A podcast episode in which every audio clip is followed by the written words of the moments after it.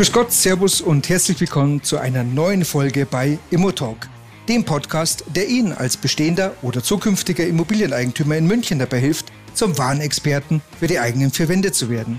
Dafür öffnen wir auch heute wieder die Türen zur Information, die Ihnen ganz konkret und absolut verständlich dabei helfen, die besten Entscheidungen in Bezug auf Ihre Immobilie zu treffen. Mein Name ist Michael Müllmann und ich bin Ihr Immobilienexperte in München. Los geht's, Bockmers!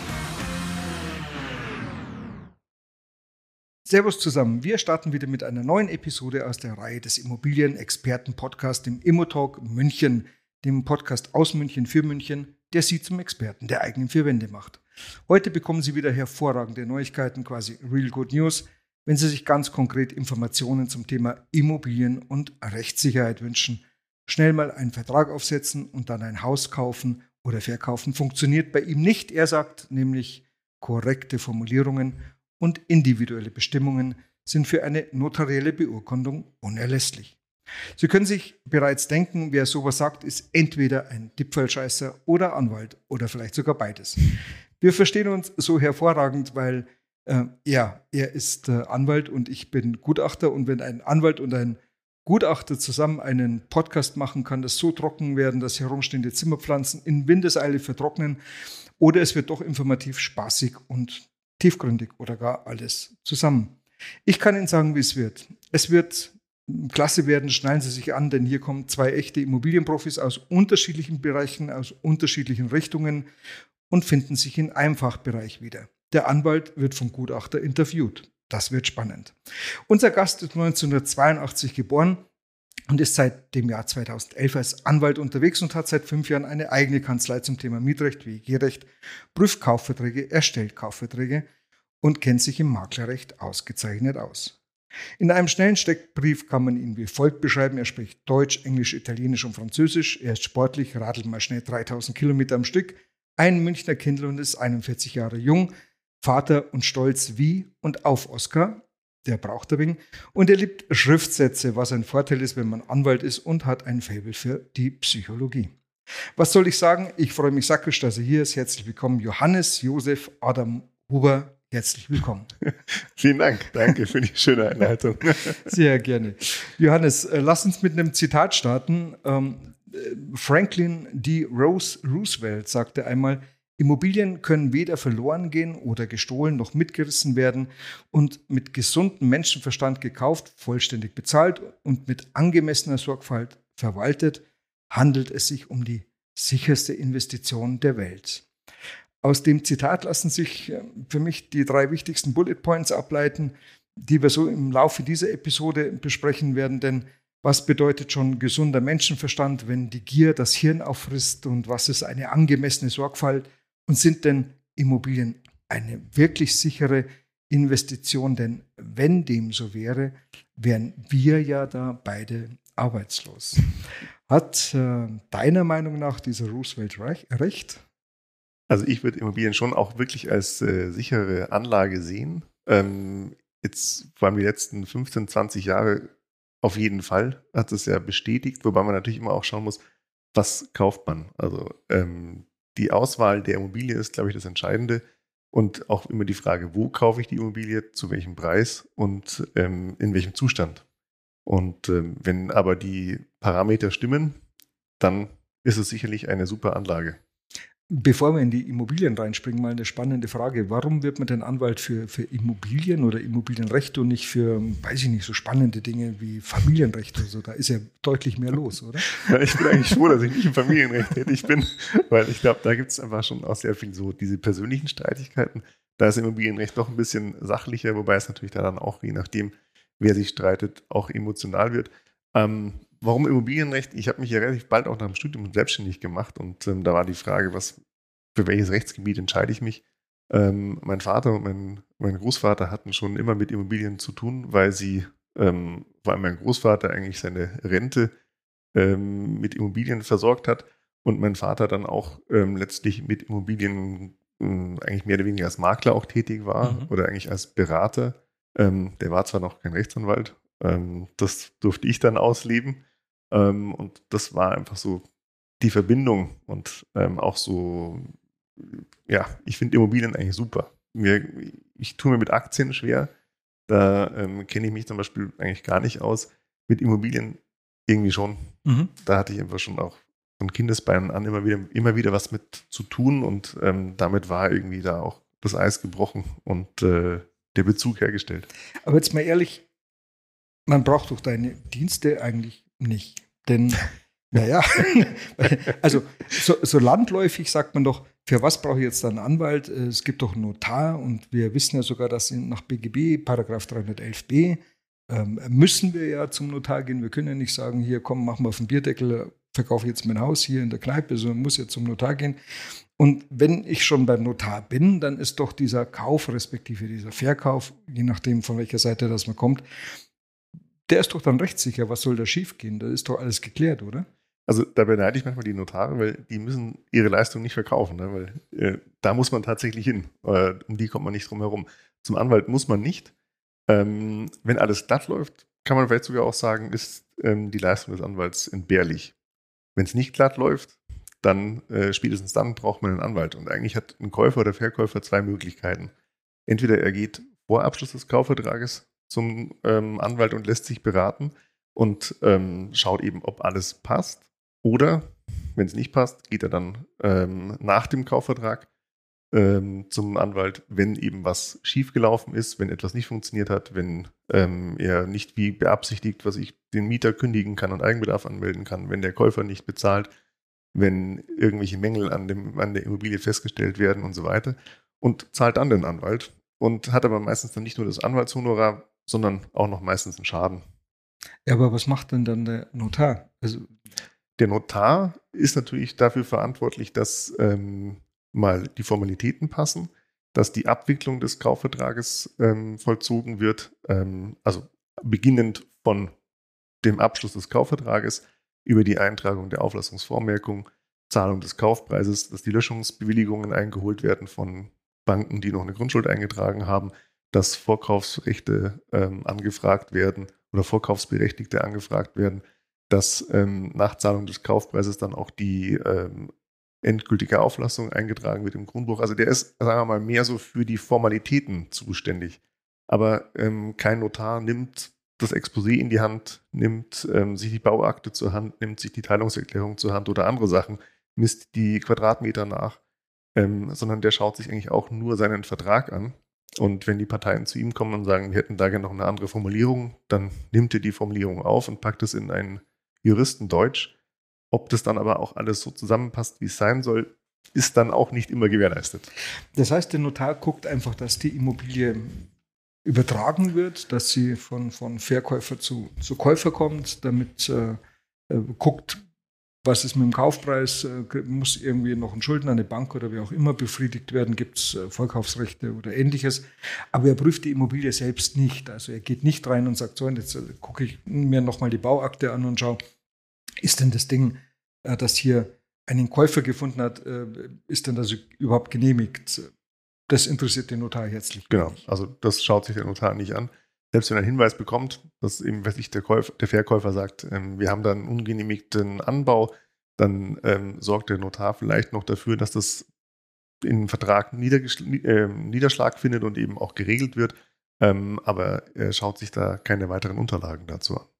Das ist eine große Stärke von unserem Haus. Also wir prüfen tatsächlich äh, jedes Verkaufsobjekt auf, auf Herz und Nieren. Das liegt daran, dass ich eben Gutachter bin und eben wirklich mir auch jede Wohnung angucke, weil da habe ich auch schon die, die wildesten Sachen gesehen, die selbst innerhalb eines Mehrfamilienhauses ähm, nicht genehmigt sind. Aber es ist ja äh, nicht immer so. Es gibt ja zum einen gibt es natürlich private Verkäufer, die etwas verkaufen und etwas verkaufen, was sie selbst möglicherweise im guten Glauben irgendwann mal so erworben haben und das jetzt auch wieder so verkaufen. Ähm, aber es gibt ja auch welche, die, es gibt ja Menschen, die holen sich einen Makler. So, jetzt holen die sich einen Makler ins Haus und sagen, hier Makler verkauft mein Haus und ähm, der Makler verkauft das Haus und jetzt stimmt hier die Wohnfläche nicht oder wir haben hier so einen Anbau nicht äh, oder wir haben einen Anbau, der nicht genehmigt ist. Wer ist denn jetzt da der in der Haftung? Wie sieht denn das aus? Also der Makler in den aller, allerwenigsten Fällen, weil der sich grundsätzlich auf das verlassen darf, was ihm der Eigentümer oder Verkäufer an die Hand gegeben hat. Nur dann, wenn sich da irgendwelche groben Zweifel auftun, müsste der Makler wirklich nachprüfen und irgendwelchen Dingen nachgehen. Also wenn selbst bei irgendwelchen Abweichungen der Wohnfläche ähm, ist der Makler noch nicht aufgerufen und muss das wirklich auf einen Quadratmeter genau oder auch Quadratzentimeter genau nachmessen oder irgendwelche Überprüfungen anstellen, sondern er darf das, was ihm der Eigentümer erzählt, erstmal ungeprüft übernehmen. Und ich glaube, das machen auch sehr viele Makler. Also so wie ihr es macht, ähm, weiß ich es von den wenigsten. Ähm, auch überhaupt die Aufbereitung der Immobilie findet, glaube ich, bei vielen Maklern nicht wirklich statt. Ähm, das beschränkt sich eher darauf, eben wirklich das Geschäft zustande zu bringen. Also sprich eben zwei Parteien, Käufer und Verkäufer zusammenzubringen, damit eine Immobilie den Eigentümer wechseln kann. Ähm, ich vermisse auch oftmals bei Maklern, dass sie sich im Vorfeld schon mit der Immobilie ausreichend auseinandergesetzt haben, um einfach vielleicht auch zu schauen, wo könnten Probleme liegen, wo könnte dann auch der ein oder andere Käufer drauf stoßen. Und wenn mich der Käufer das fragt, was sage ich ihm dann? Weil, wissen, glaube ich, viele Makler nicht unbedingt immer Bescheid und haben dann die passende Antwort parat. Das ist ja schade. Das, jetzt, jetzt hole ich ein bisschen aus. Das hat ja was mit unserer Historie zu tun. Ich bin ja, ich habe ja ange, also ich bin Immobilien-Sachverständiger Gutachter und äh, tatsächlich zertifiziert nach 17024. Das habe ich noch gar nicht erzählt. äh, so mit dem öffentlich bestellten und Vereidigten auch gleichgestellt. Und ähm, aus dieser Historie heraus gucke ich mir natürlich jede Immobilie an. Ich gucke mir das Baurecht an. Ist es da? Ist es vorhanden? Ähm, äh, Gibt es irgendwelche Anbauten, Umbauten? Wir haben sehr häufig Häuser wo du ins Dachgeschoss gehst und äh, dir der Verkäufer sagt, das ist alles fein und es ist alles äh, vermutlich genehmigt. Also vermutlich heißt, wenn es eine Erbsache ist. Und ich sehe schon beim Reingehen, ob das Ding genehmigt ist oder nicht. Das siehst du schon, wie ist es gebaut worden? Ist da oben da noch eine Brandschutztür drin oder wie geht denn die Treppe nach oben oder ähm, wie ist denn der, Dach, äh, der, der Brandschutz überhaupt in dem Dachgeschoss? Äh, Gibt es da eine Möglichkeit, wenn es brennt, wieder rauszukommen aus dem Dach oder nicht? Und da kann man schon sehr viel erkennen, ob es genehmigt ist. Aber es gibt auch Möglichkeiten, sowas nachträglich zu heilen oder zu genehmigen, äh, genehmigen zu lassen. Nur muss man das natürlich im Verkauf ansprechen. Ich bin äh, kein Freund davon, dass man äh, Verkäufer da ins offene Messer laufen lässt, als, auch als Makler ins offene Messer laufen lässt, indem man einfach nur sagt, ach, das interessiert mich nicht, ich bin ja nur da, um das Ding zu verkaufen. Äh, sondern ich bin großer Freund davon, wenn wir diese Rechtssicherheit im Vorfeld herstellen. Also wir stellen sie im Vorfeld her. Aber zu dir kann man natürlich auch gehen und kann sagen, jetzt ähm, habe ich hier ein Objekt, ich würde es gern kaufen, ähm, überprüf mir das mal. Das funktioniert so. Das funktioniert, genau. Also ähm, wir haben eigentlich auch nicht nur die Fälle, wobei uns die eigentlich lieber sind, weil man eben dann im Vorfeld noch beratend tätig werden kann, bevor es Probleme gibt und man eben auch ähm, gewissen Problemen vorgreifen kann, indem man entsprechende Regelungen im Vertrag mit aufnimmt und eben den Einzelfall, mit dem der Mandant kommt, auch ähm, berücksichtigen kann. Oftmals ist es so, dass eben die Mandanten auch erst kommen, wenn dann der Kaufvertrag schon abgeschlossen ist äh, und noch nicht ganz abgewickelt ist und es dann zu Problemen gekommen ist. Mhm. Dann liegt das Kind aber schon eigentlich im Brunnen. Ja? Liegt schon im Brunnen. Wobei das Spannende daran auch ist, wenn man dann mal die Probleme sieht, weiß man auch, was man im Vorfeld anders machen kann und was die einzelnen äh, Formulierungen im Notarvertrag auch für eine Bedeutung haben, beziehungsweise was sie für eine Bedeutung bekommen können, wenn dann Sachen nicht funktionieren. Mhm. Und was, worauf es eben dann auch ankommt, dass man das in dem Notarvertrag entsprechend regelt. Jetzt hast du mir erzählt, dass ähm, ich hatte dich gefragt, was kostet denn sowas, wenn jemand zu dir kommt und hast gesagt, naja gut, in München so ein Objekt mit zwei Millionen, wenn ich das überprüfe von A bis Z, äh, sind wir vermutlich irgendwo bei 20.000 Euro. Ich habe das mit einer, einer großen Freude zur Kenntnis genommen, weil ich nämlich dann auch sage, jetzt wird dann auch plausibel, was wir alles leisten, also wir als Immobiliendienstleister, dass wir ja eben dieses Thema im Vorfeld ja schon, schon äh, optimal aufbereiten. Äh, und somit weiß auch der Verkäufer oder der Käufer, für was er dann am Ende des Tages Geld ausgibt. Jetzt gibt es aber auch Fälle, du hast mir einen total spannenden erzählt. Ich habe dich nämlich gefragt, was ist denn der skurrilste Fall, den du so hattest? Und dann hast du, gesagt, dann hast du mir einen erzählt und ich würde mich freuen, wenn du den nach meinem Jingle äh, ganz kurz erzählen könntest. Achtung.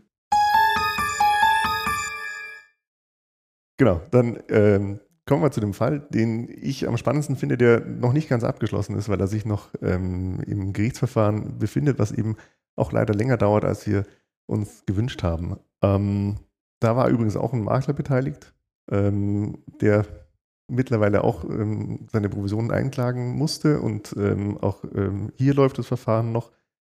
Ähm, Gibt es aber auch einige Argumente, warum er seine Provision nicht bekommt. weil er eben auch dazu beigetragen hat, dass es eigentlich überhaupt erst zu der Situation gekommen ist. Mhm. Ähm, die Verkäuferin war etwas gehandicapt, weil sie eben nicht auf freiem Fuß war und ist und ähm, aber ihr Haus verkaufen musste. Hat äh, dann nicht auf freien Fuß heißt, sie, sie ist im Gefängnis. Ja, ja genau. okay. Ja. Ja. und ähm, musste eben auch ihr Haus verkaufen, hat dafür einen Makler beauftragt. Dann haben sich auch Käufer gefunden. Es waren dann letztlich auch Käufer, die einen relativ hohen Preis geboten haben. Die haben sogar nochmal ungefähr 100.000 Euro mehr geboten, als sie am Anfang angeboten hatten mit dem Argument, sie möchten aber dann auch direkt in die Immobilie einziehen. Direkt in die Immobilie einziehen heißt ähm, bei Abschluss des Kaufvertrages. Das ist schon mal unüblich, weil man normalerweise ähm, gehen Nutzen und Lasten ja erst über mit Zahlung des Kaufpreises und damit dürften die auch erst mit Zahlung, Nachzahlung des Kaufpreises wirklich in die Immobilie einziehen. Das hat man hier anders gemacht. Ähm, die sind dann auch tatsächlich ähm, sofort eingezogen. Was man damals noch nicht wusste, war, dass sie umziehen mussten, weil sie aus dem Haus, das sie vorher gemietet hatten, ähm, ja, zwangsgeräumt worden wären, weil sie eben die Miete nicht bezahlt haben. Und jetzt wohnen sie schon seit über einem Jahr in der Immobilie, haben angeblich ähm, ja, einen Wasserschaden beseitigt, wobei wir gar nicht wissen, ob es einen Wasserschaden wirklich gegeben hat. Enorm viel Geld dafür auch ausgegeben. Ähm, das wären auch Kosten rein theoretisch gewesen, hätte ja die Gebäudeversicherung übernommen. Aber bei der wurde es bislang nicht geltend gemacht offensichtlich gab es diesen Wasserschaden einfach auch nicht und die mhm. Rechnungen, die vorgelegt worden sind, ist auch die Frage, was an denen dran ist, ob die eventuell auch getürkt sind. Aber mit dem Argument kommen sie halt und sagen, ähm, wir haben mehrere hunderttausend Euro ausgegeben, ähm, Räumung und äh, Löschung der Auflassungsvermögen erteilen wir nicht, weil erstmal möchten wir das Geld haben, haben aber bis heute eben immer noch den Kaufpreis nicht bezahlt. Wahnsinn. Das heißt, ähm, wir haben eine Immobilie, die eigentlich hätte unbedingt verkauft werden müssen, weil die Eigentümerin das Geld braucht. Ähm, da sitzen aber jetzt Leute drin, die wir da nicht drin haben wollen. Die Auflassungsvermerkung ist immer noch im Grundbuch drin und die Immobilie wird dadurch auch nicht mehr wert. Das ist eine total spannende Geschichte, die du da erzählst, weil wir haben immer wieder, und wir haben es äh, tatsächlich dieses Jahr äh, zweimal gehabt, dass die Käufer äh, also ein Kaufvertrag kam nicht zu, zu, tragen, weil, weil die Käuferin gesagt hat, sie will um, unmittelbar nach dem Notartermin, möchte sie in die Immobilie rein und ich das einfach nicht empfehlen kann, sagen, das macht keinen Sinn, macht, macht gar keinen Sinn, machen wir auch nicht. Dann hat sie nicht gekauft, hat es halt ein anderer gekauft. Da, da erkennt man schon, da stimmt doch irgendwas nicht. Und wir wurden tatsächlich die, äh, die letzten zwei Monate von einem Käufer, ähm, der zum Teil sogar fast schon ein bisschen beschimpft. Also man, man ist mit uns so unzufrieden, äh, weil wir, also wir waren beim Notar, ist alles, alles über die Bühne, alles in Ordnung. Und jetzt will er ins Haus, weil er will renovieren, renovieren, renovieren. Und wir haben mit den Verkäufern gesprochen und ich habe gesagt, es ist eure Entscheidung. Ich kann es euch nicht, nicht, nicht empfehlen. Also lasst, das ist meistens nicht gut, wenn man jemanden vor Kaufpreiszahlung in, ins Haus lässt. Und äh, das kam dann auch auf der Käuferseite entsprechend, Ver Verkäuferseite entsprechend an. Und der Verkäufer ist stinksauer auf uns. Aber letztlich hat es ja damit zu tun, dass wir ähm, das Thema Rechtssicherheit für alle Beteiligten halten wollen und können ja nicht sagen, komm, jetzt geh ins Haus und dann gucken wir mal, ob Geld kommt. Das, das macht ja keinen Sinn. Und das sollte ist ein gutes man, Beispiel. Ja, sollte man auf keinen Fall machen. Also grundsätzlich wirklich die Empfehlung, ähm, niemals vor der Zahlung des vollständigen Kaufpreises jemanden ins Haus lassen. Ja, absolut. Also man kann, also ja, das ist, glaube ich, so der Grundsatz, davon sollte man nur in den größten Ausnahmefällen abweichen. Und eigentlich auch immer da, wo es schnell gehen muss, ist immer Vorsicht geboten. Was passiert denn, ähm, wir kennen uns ja auch aus, ein, aus, einem gemeinsamen Fall, also so haben wir uns äh, kennengelernt und ein, Richtig wieder, wiederum so ein Thema, Kunde möchte seine äh, Maisonette-Wohnung verkaufen und stellt eben fest, ist ja gar nicht Maisonette, denn der obere Bereich ist gar nicht genehmigt. Ähm, das äh, konnten wir mit einem ziemlich aufwendigen Verfahren, aber doch erstmal baurechtlich heilen, sodass also dann die, äh, dass die Gemeinde und das Landratsamt gesagt hat, ja, ist in Ordnung, können wir so genehmigen. Und jetzt haben wir aber, jetzt kommen wir ins WEG-Recht rein, jetzt müssen die anderen Eigentümer noch zustimmen und müssen sagen, yo, ähm, damit bin ich einverstanden und wir ändern die Teilungserklärung. Also müssen wir auf den Weg bringen. Und jetzt ist halt einer dabei, der sagt, nee, will ich nicht. Und äh, du bist aber auch Experte fürs WEG-Recht. Mhm, korrekt. Das, das bedeutet konkret, was, hast, was hat man im WEG-Recht so, so für Fälle? Gut, alles Mögliche. Ne? Ähm, beim WEG-Recht gibt es oft Anfechtungen von irgendwelchen Beschlüssen. Ähm, wenn eben die Eigentümerversammlung einen Beschluss gefasst hat, wo ein Eigentümer sagt, das passt so für mich nicht, ähm, der ist nicht rechtens. Mhm. Ähm, oft auch mal, dass ähm, die Eigentümer mit der Hausverwaltung unzufrieden sind und der Untätigkeit vorwerfen oder eben, dass die zu schleppend mit irgendwelchen Themen vorgehen. Ähm, auch oftmals irgendwelche Bauschäden, auch Wasserschäden, ähm, wo dann die Frage ist, woher kommt der Schaden, wer hat dafür aufzukommen, ähm, ja, was ist, wer, was darf jeder, der einzelne Eigentümer, ähm, was ist Gemeinschaftseigentum, was ist Sondereigentum, ähm, welche Befugnisse hat ein Eigentümer, was darf er machen, was darf er nicht machen. Mhm. Ähm, wenn jetzt so ein, so ein Fall, wie wir ihn hier haben, dass ähm, dieser, dieser eine Miteigentümer, der hat ja einen, einen Miteigentumsanteil, den man wirklich vernachlässigen kann, ähm, hat man da eine Chance, wenn der, wenn der sagt, nee, ich stimme nicht zu? Schwierig, ehrlich gesagt. Ähm, es gibt natürlich mh, mm, auch in der Eigentümerversammlung die Möglichkeit, Beschlüsse mit einfacher Mehrheit zu fassen. Ähm, aber es gibt auch gewisse Themen, die müssen dann mit Einstimmigkeit oder Allstimmigkeit heißt es ja auch, mhm. ähm, gefasst werden. Das heißt, da müssen alle zustimmen. Und auch wenn, er, wenn der Anteil des einzelnen Eigentümers noch so klein ist, er muss zustimmen. Und das ist eben auch in diesem einen Fall, über den wir uns ja kennengelernt haben, so, dass ähm, da ein Eigentümer seine Zustimmung verweigert, der hat ein Hundertstel ähm, und kann aber damit eben das blockieren. Wahnsinn. Das heißt aber doch, und das macht so transparent, denn unser gemeinsamer Kunde hat ja seine Wohnung damals vom Privat zu Privat im guten Glauben gekauft, zu sagen, ich kaufe hier eine Maisonette-Wohnung und ist auch davon ausgegangen, dass er sich eine Maisonette-Wohnung kauft und nicht äh, eine Wohnung mit äh, einem nicht genehmigten Dachgeschoss, also mit einem Dachgeschoss, wo die, der Ausbau nicht genehmigt ist. Und das ist ja dramatisch. Das heißt, wäre er vor 15 Jahren, als er es gekauft hat, zu uns gekommen oder zu dir gekommen, hätte er den Fehler nicht gemacht. Richtig, genau. Ja, vor 15 Jahren noch nicht, da warst du noch nicht aktiv. Aber, aber würde er heute kommen, hätte er den Fehler nicht gemacht. Ja. Ja, das ist, ähm, das ist interessant, denn ähm, man, ich, mir fällt da mein Vater immer ein. Mein Vater hat tatsächlich, wenn sich der ein Auto gekauft hat, hat er zwei Freunde befragt. Er hat gesagt, soll ich mir dieses Auto, weil es ist ein Gebrauchtwagen, soll ich mir den kaufen? Kannst du mitfahren? Kannst du den anschauen? Schau mal in den Motor rein, die Reifen, die Achsen. Wie sieht das alles aus? Auf die Hebebühne haben wir Rost unten dran, hat alles ganz genau angeguckt.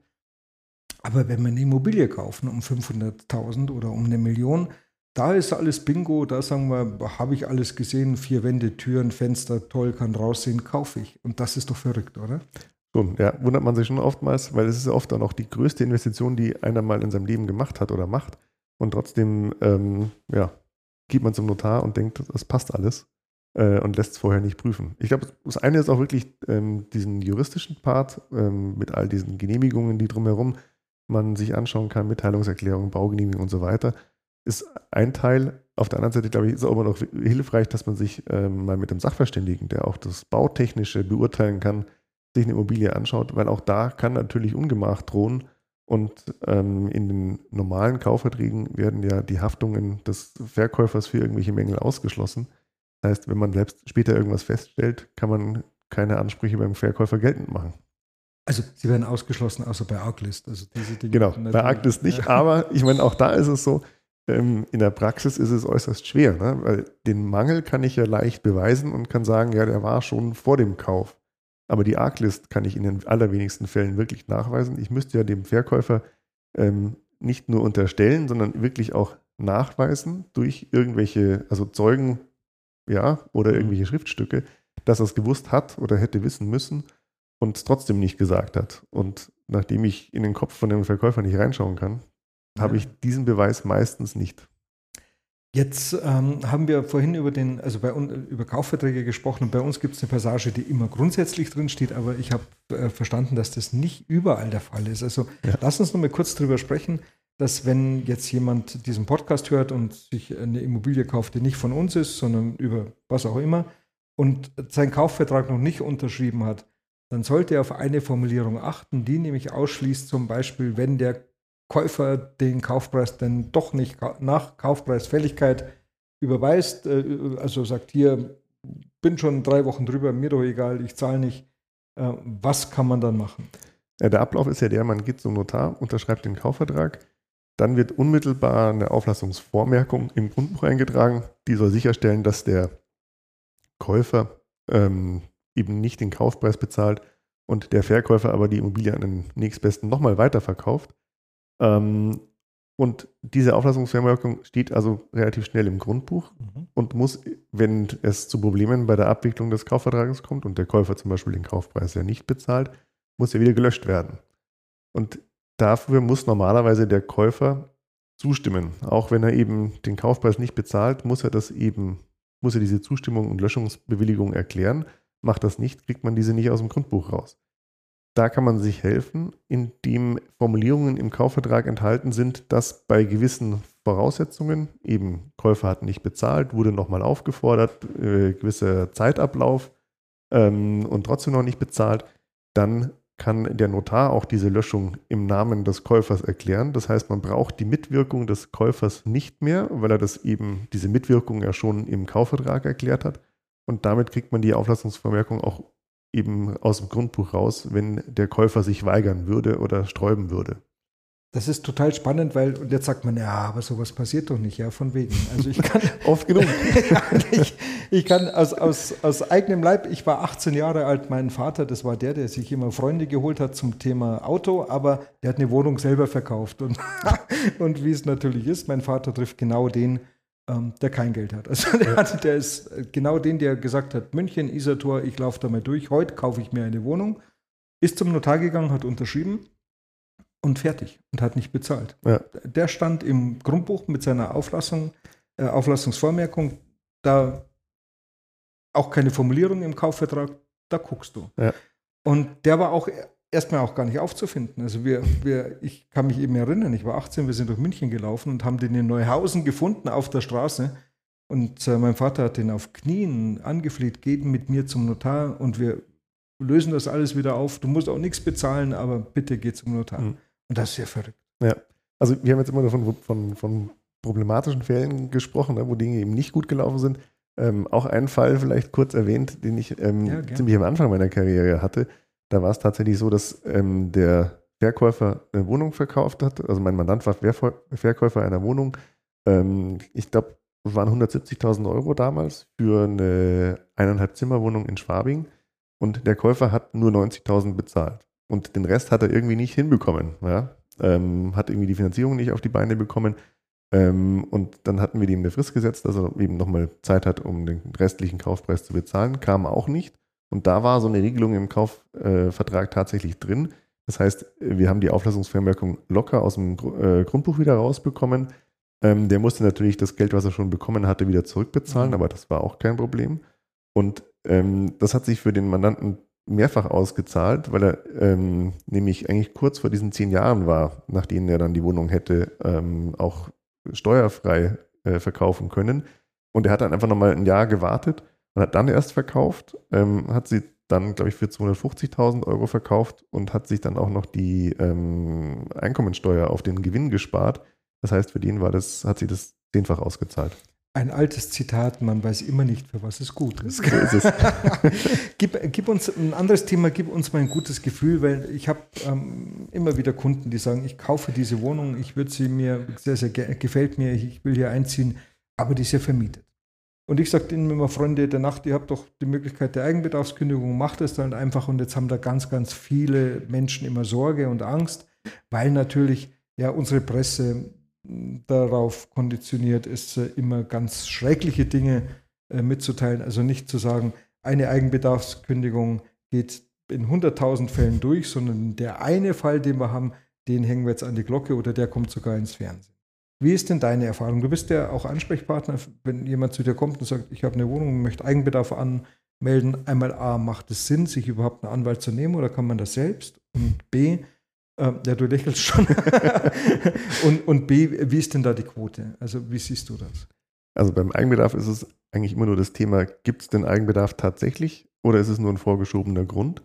In den Fällen, in denen man, in dem der Eigentümer, Vermieter den Eigenbedarf wirklich geltend machen möchte, weil er eben selber einziehen möchte, Da würde ich fast sagen, hat man eine hundertprozentige ähm, Erfolgschance.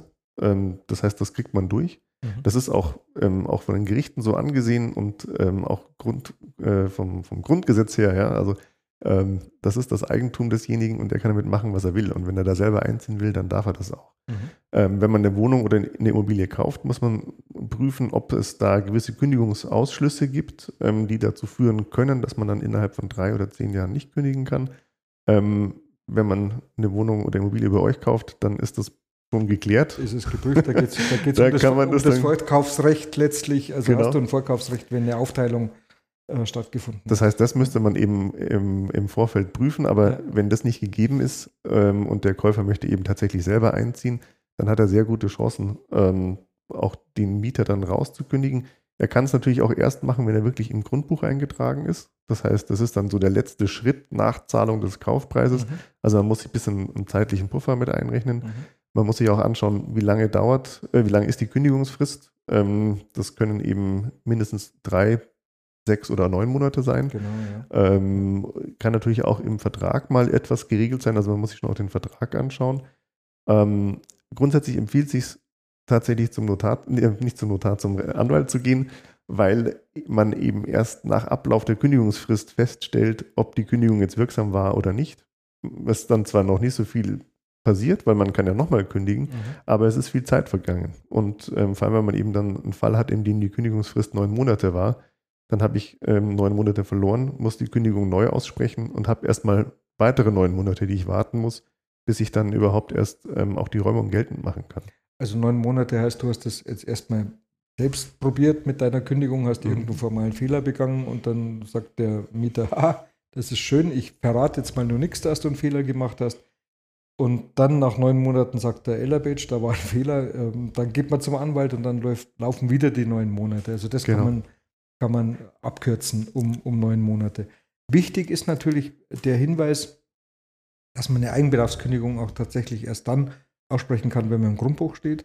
Das muss man ähm, mit in seine Kalkulation ja, mit einfließen lassen, dass wenn du einen Mieter hast, der jetzt beispielsweise sechs Monate Kündigungsfrist hat oder vielleicht auch neun, du brauchst aber drei, vier Monate, bis du im Grundbuch stehst, sind das eben dann schnell mal ein Jahr oder, oder drüber ähm, bis du dann auch deine Immobilie, die du gekauft hast, dann auch nutzen kannst. Und ja. das muss man natürlich mit, mit einfließen lassen in die Kalkulation. Genau. Aber ich würde auch von der Eigenbedarfskündigung nicht zurückschrecken, weil ähm, selbst wenn man einen hartgesottenen Mieter hat, ähm, fühlt sich der normalerweise einfach unwohl. Ab dem Moment, in dem man eine Kündigung auf dem Tisch hat. Mhm. Weil man doch, das sind die eigenen vier Wände, das ist ähm, so, ja, der intimste Bereich. Da will man sich irgendwie wohlfühlen. Und dieses Wohl, Wohlfühlen ist weg, sobald eben da einfach die Kündigung droht, beziehungsweise die Kündigung auf dem Tisch ist und der Auszug droht.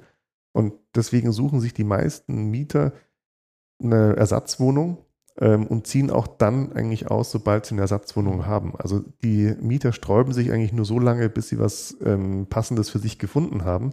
Und wenn das dann der Fall ist, ziehen sie aus. Sie, ja. Ähm, das heißt, wichtig ist nur, den Druck aufrechtzuerhalten, also sprich einfach die Formalitäten einzuhalten, eine ordentliche Kündigung aussprechen, Kündigungsfrist einhalten, auch gegebenenfalls Räumungsklage erheben.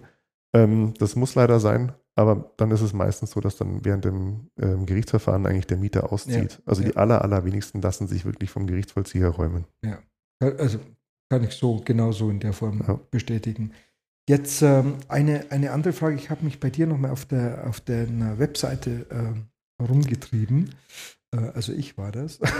und dann hast du, da, da hast du was Spannendes geschrieben und vielleicht kannst du da noch einen Satz drüber verlieren. Ein Immobilienkaufvertrag mit Bauträgern ist ein Werkvertrag oder doch ein Kaufvertrag oder eine Mischung von beiden? Was, was ist es denn? Also ich kaufe mir eine Neubauwohnung von dem Bauträger. Ähm, ist das jetzt ein Werkvertrag oder ein Kaufvertrag? Kommt immer ein bisschen drauf an, auf die Ausgestaltung. Also wenn ich äh, beides in einem kaufe, kaufe, dann ist es ein Kaufvertrag, weil ich ja letztlich die fertig hergestellte Wohnung kaufe. Ähm, es gibt auch Konstellation, Konstellationen, da ist es dann ähm, vielleicht so, dass ich das Grundstück separat kaufe und ähm, habe dann einen Werkvertrag für die Erstellung des Gebäudes. Ähm, dann hätte ich einmal einen Kaufvertrag und einmal einen Werkvertrag. Ähm, und ja, es gibt auch gewisse Mischformen. aber ähm, in den meisten Fällen ist es eigentlich ein Kaufvertrag, weil ich die noch nicht gebaute, aber fertig zu bauende Wohnung vom Bauträger kaufe. Das heißt, der Bauträger schuldet mir die fertige Wohnung, das fertige Haus. Mhm. Und ein Grundstück zu kaufen vom Bauträger und dann das Haus zu kaufen vom Bauträger, macht man ja, hat man früher so gemacht, weil man sich gedacht hat, oh, da kann man beim Finanzamt was sparen. Ja. Da sind die aber die, mittlerweile die Finanzämter so, dass die sagen, du sparst nichts. Genau, richtig. also äh, die, diese, man kann es nicht mehr umgehen, also äh, auch wenn man da zwei separate Verträge macht, ähm, die Grunderwerbsteuer zahlt man eigentlich auf den kompletten Preis. Ja, genau. Also, was bleibt mir zu sagen, lieber Johann? Also zunächst mal herzlichen Dank, dass du heute da warst. Danke auch an dich. Ähm, ich denke, wir konnten unseren Zuhörern, wie der Oberbayer auf Neubayerisch sagt, viele In- and Outs geben, viele Do's und Don'ts. Ähm, aber zum Abschluss vielleicht noch eine letzte Frage. Was sind denn deine zwei, drei wichtigsten Empfehlungen, wenn es um das Thema Rechtssicherheit beim Immobilienkauf geht? Auf was sollte man achten? Äh, wie nähert man sich so einem Thema? Also ich glaube, ganz wichtig ist für den Verkäufer, dass er sich genau überlegt, mit wem ähm, schließe ich ab zum einen, dass einfach auch der Käufer die notwendige Bonität und auch ähm, Liquidität hat, um den Kauf zu stemmen. Also dass er sich da im Vorfeld einfach gut absichert. Und ähm, über die eine Formulierung haben wir schon gesprochen, die ganz wichtig ist für den Verkäufer, ähm, dass er auch im Fall der Fälle die Auflassungsvermerkung wieder dem Grund, aus dem Grundbuch rausbekommt. Mhm.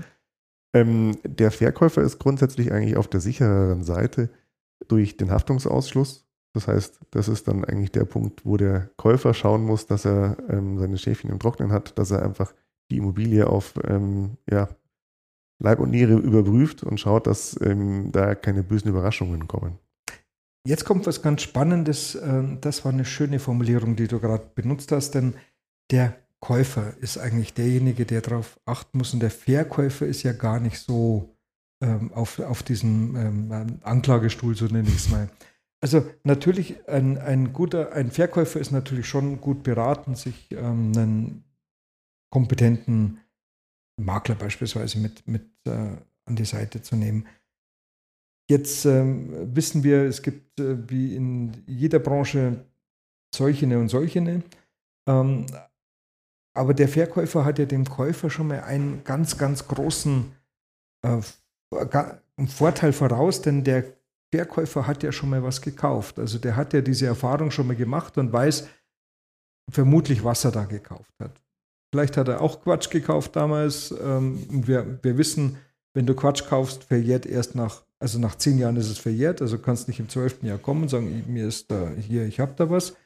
Ähm, so, jetzt hat, kommt aber so ein Käufer ums Eck und der kauft vielleicht zum ersten Mal. Also es ist kein Immobilienprofi, sondern kauft zum ersten Mal Jetzt kann der natürlich zu dir kommen und kann sagen, überprüf mir das. Wir haben gelernt, dass das äh, neben einer Maklerkortage, die er vielleicht auch noch zu zahlen hat, äh, auch nochmal Geld kostet. Also es macht für den Käufer insgesamt eigentlich auch wenig Spaß, also einen Makler zu bezahlen, dich zu bezahlen, bloß damit hier Rechtssicherheit hergestellt wird. Ähm, das heißt, äh, wir gehen nämlich, und das erlaube ich mir an der Stelle einfach mal zu erzählen, wir gehen in den Bereich der Immobilienkäufershow. Jetzt kann man sagen, der Müllmann dreht durch. Was macht er denn jetzt?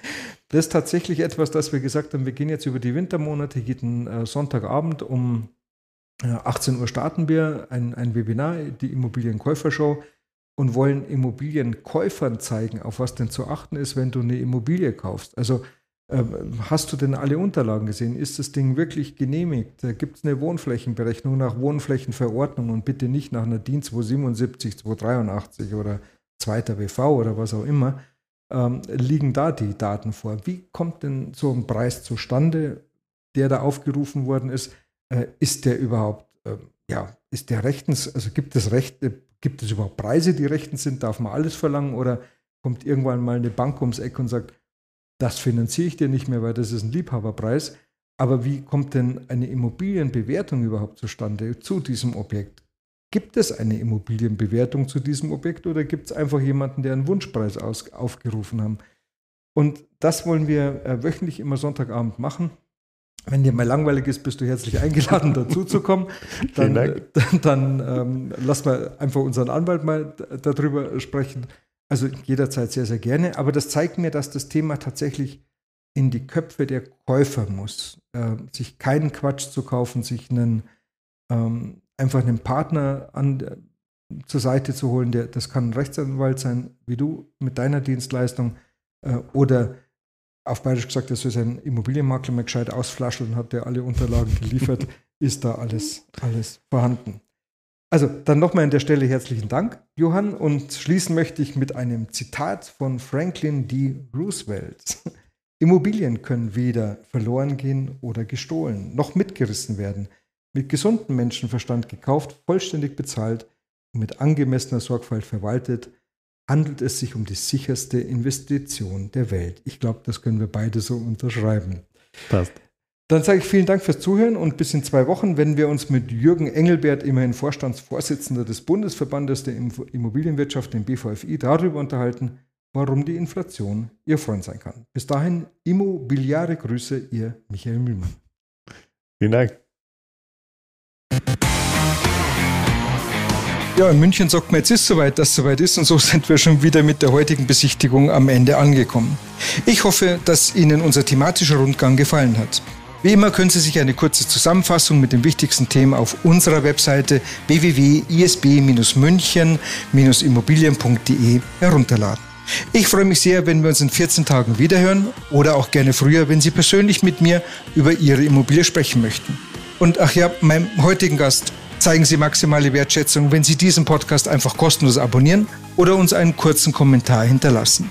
Vielen Dank dafür und bis zum nächsten Mal. Ihr Michael Mühlmann.